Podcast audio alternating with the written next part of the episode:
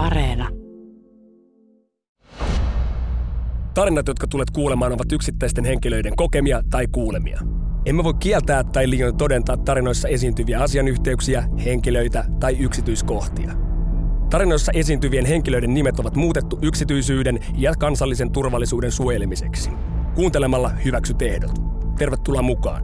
Minä olen tarinankertojanne ja Yle Kioskin toimittaja Lloyd Libiso ja nämä ovat Intti Storeja.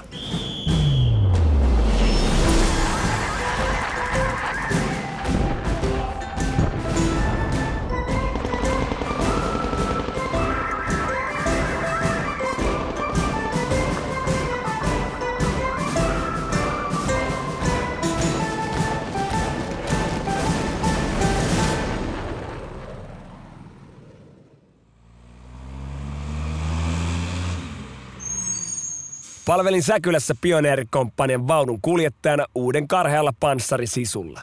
Oli palveluksen loppupuoli ja olimme sotaharjoituksessa Niinisalossa. Eräänä aamuna saimme käskyn. Meidän tulee vaihtaa leiriä vastustajamme kanssa päittäin niin, että siirtäisimme leirimme heidän puolelleen ja he taas meidän. Minulle positiivinen juttu, sillä pääsisin kurvailemaan Pasillani pitkin metsäteitä. Kun joukkue alkoi keräämään kamoja kyytiin, menin auttamaan ja laskin aseeni kuljettamani Pasin viereen. Tarkistin vielä, että lavalla on kaikki kuten pitää, tein nopean liikkeelle lähtötarkistuksen ja hyppäsin rattiin.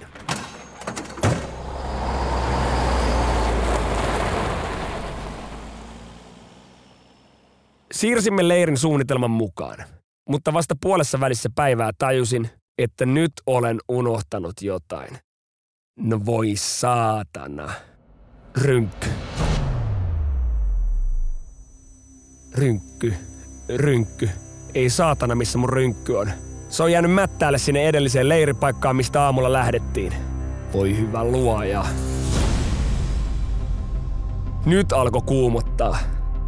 Onneksi olin kuljettaja, eikä kukaan huomannut päivän aikana aseeni puuttuvan. Mutta takaisinhan se pitää saada, enkä halunnut ilmoittaa asiasta. Helvetti, mikä paskamyrsky siitä nousisi. Mutta samalle alueelle ei oltu enää menossa. Lopulta kun harjoitukset olivat siltä päivää päättyneet, kyselin kouluttajalta. Jos voisin käydä hakemassa karvalakkini, kun sattui jäämään vanhaan ryhmitykseen. Juu, ei onnistu. Ei helvetti, helvetti. Mitäs tässä nyt sitten tekisi? Joudunko sittenkin ilmoittamaan rynkyn kadonneeksi? Matkaa vanhalle ryhmitykselle on vajaa 20 kilometriä. Kävellen ei ehtisi mitenkään, eikä millään autolla pääsisi sinne huomaamattomasti. Mutta sitten, myöhään illalla lähivartiossa sain idean. Joukkuessa on moottoripyörä lähetti, jonka pyörässä on yleensä avaimet kiinni. Sillä voisin suhauttaa vanhan ryhmitykseen.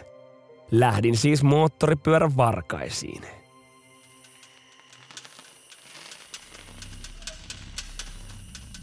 Kun työnsin kotaria vähän matkaa ryhmityksestä pois, törmäsin ensimmäiseen ongelmaan. Vastaan tuli kouluttajien autoja. Työnsin salaman nopeasti pyörän ojaan ja heittäydyin matalaksi. Syke 200.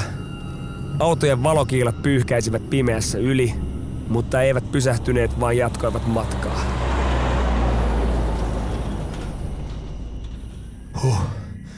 He eivät ehkä huomanneet.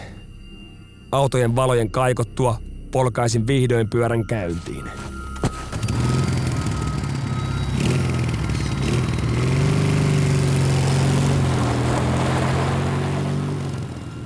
Ajoin. Ja siis tarkoitan ajoin sen 20 kilometriä kohti päämäärääni. Kuin ihmeen kaupalla onnistun väistämään kaikki vastustajan seitsemän tai kahdeksan ryhmitystä vanhan leiripaikkamme ympärillä. Pääsin ehjin nahoin perille ja aloin haravoimaan maastoa.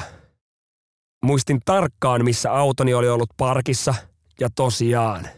Löysin rakkaan rynnäkkökiväärin nojaamasta mättäälle. Meinas tulla tippalinssiin. Nappasin rynkyn olalleni ja kaasutin takaisin omaan leiriin, jälleen kenenkään huomaamatta.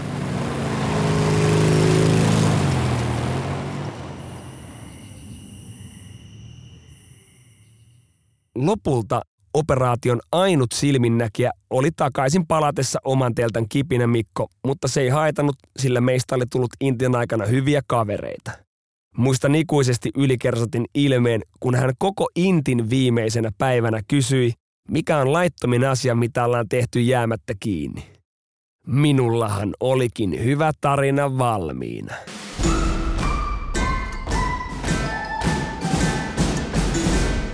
Vamos ja come on! Intistorit on back ja mikä startti? Timantti liiga, kulju forever, kaikki respektit tonne. Siis lähtökohtaisestihan pahin, minkä taistelija voi hukata, on just toi rynkky, stägä siis, rynnäkkö, kivääri. Mut hei, mahtavaa, että oot kuulolla. Intistoria jaksot tulee taas tuttuun tapaan ulos torstaisin, joten tiedät milloin Yle Areenassa ja Spotifyssa uutta särmää kuunneltavaa. Ja Yle Areena rullaa muuten viikon Spotifyta edellä.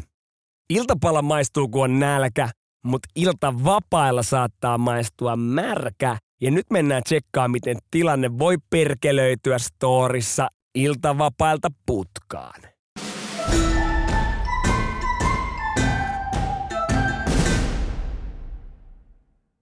Oli vuosi 2018. Olin aloittanut varusmiespalveluksen eräässä Pohjois-Suomen varuskunnassa ja päätynyt viestimieheksi.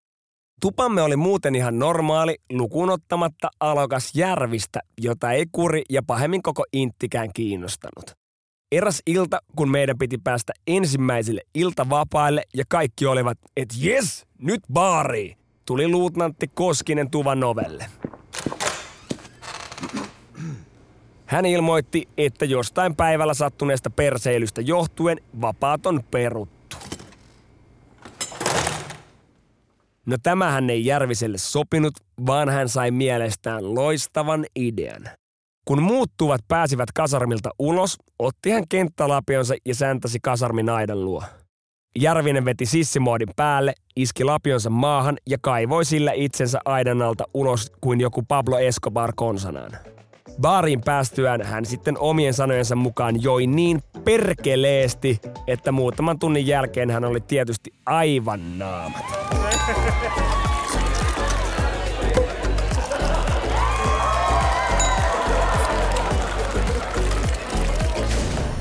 No Järvisen seikkailu ei päättynyt vielä tähän.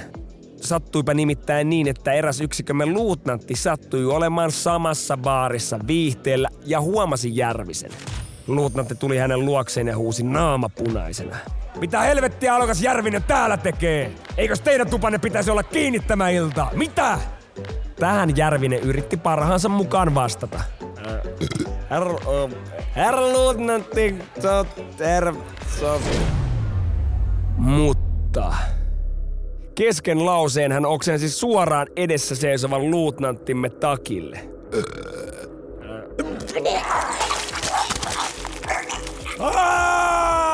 Mitä helvettiä, ei saatana!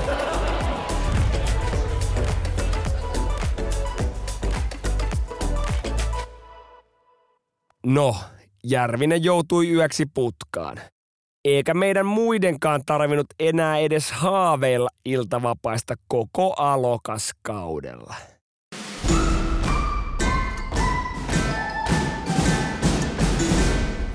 Hyi saatana, ai että. Ai bännit tuli. Tuo on niin sanotusti vähän nihkeä setti niille, jotka tietää vielä, mistä iltavapais on kyse. Ja lakki päästä teille, jotka olette käynyt Inti covid-aikana ja vaan kuullut iltavapaista juttua, nimittäin ei ole paljon taidettu päästä porttia ulkopuolelle niin sanotusti repimään märkää tai muutenkaan vaan näkemään omia rakkaitaan. Mutta seuraavassa storessa on luvassa tiukkaa raporttia ja herkimmätkin herää, sillä edessä on joukkopuukotus.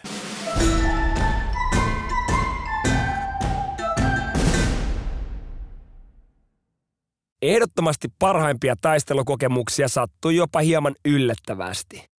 Eräänä aamuna Parolan panssarivaunu komppaniassa yksi kouluttajistamme ilmoitti, että oli nimennyt eri joukkueista poimitun sekalaisen porukan pienimuotoiselle nakkitehtävälle. Paljastuikin hieman myöhemmin, että tällä pienellä nakilla tarkoitettiin, että kyseinen sakki lähtisi reissulle Santahaminaan kolmen päivän ajaksi sotilaspoliisien loppusodan maalihenkilöiksi. Tarkoituksena olisi suorittaa kolme noin kuusi tuntia kestävää asemataistelua, joissa edettäisiin läpi Santahaminan kasarmialueen metsästä alkaen ja aina rakennetun alueen lopputaisteluun. Odotuksemme eivät olleet kummoiset, kun sekalainen maalijoukkomme koostui niin varusmieskuljettajista kuin vasta peruskoulutuskauden suorittaneista varusveijareistakin. Todennäköisyydet, että selviäisimme sotilaspoliiseja vastaan varsinkaan rakennetulla alueella taistelussa, eivät olleet juurikaan puolellamme, sillä olivathan spollet osa-alueen ammattilaisia. Harjoitus alkoi. Meillä oli varsin selvät sävelet metsässä toimimisesta, mutta kaupunkitaistelun osuus meni jokseenkin aina oman elämän Call of Duty-meiningiksi. Rakennuksen ikkunoista räiskiminen sotilaspoliiseja kohti oli niin saatanan siistiä ja adrenaliinia kuohuttavaa hommaa, että jopa meistä sotilaskuljettajista paljastui aivan uusia puolia, mutta ainahan me turpaan saatiin loppujen lopuksi. Mutta viimeisenä päivänä sattuikin se parhain. Kaikki oli edennyt aivan kuten aikaisempinakin päivinä ja meidät oli piiritetty viimeiseen taisteluun vanhassa rakennuksessa, jonka yläkerrassa olimme. Näimme ikkunoista, kuinka spollet kasasivat joukkojaan ja ryhmittyivät asemiin valmiina valtaamaan rakennuksen. Useampi taistelija vieressäni totesi, että nokkiahan tässä nyt tulee, kunnes huomasimme ulkona jotain sotilasjoukosta poikkeavaa. Vierustoverini huudahti. Mitä vittua? Mitä Virtanen tuo seikkailee?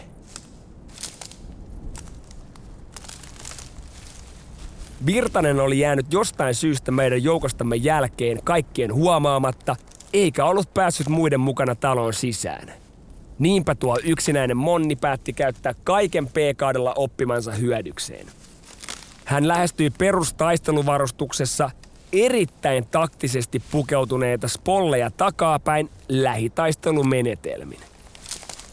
Ei jäänyt epäilystäkään kuka ei kuulu joukkoon. Virtanen lähestyi spolleja aivan lähietäisyydelle ja alkoi lähestymisjärjestyksessä vuorotellen taputtamaan heitä olkapäälle samalla todeten. Puukotettu. Puukotettu. Sut on puukotettu. Hiippaili viereen ja puukko. Puukotettu, saatana. Seuraavan viereen ja taas puukko. Ai saatana sitä naurun määrää rakennuksen yläkerrassa. Lopulta noin 15 sotilaspoliisia lojui niin sanotusti puukotettuna ja heidän kouluttajansa kiljui kurkku suorana. Mikä vittu teitä vaivaa? Aina saa hävetä! Ettekö te saatana lähes valmiit taistelijat osaa toimia, kun naapurissa tapetaan? Mitä perkelettä? Tämän kohtauksen jälkeen en enää ikinä epäillyt yhdenkään meidän komppanian Monnin osaamista tositilanteessa, vaikkei keissi ihan taistelijan oppikirjan mukaan mennytkään. Myös leiri itsessään oli ikimuistoinen kokemus ja ehdottomasti koko palvelukseni paras reissu. Sut on puukotettu.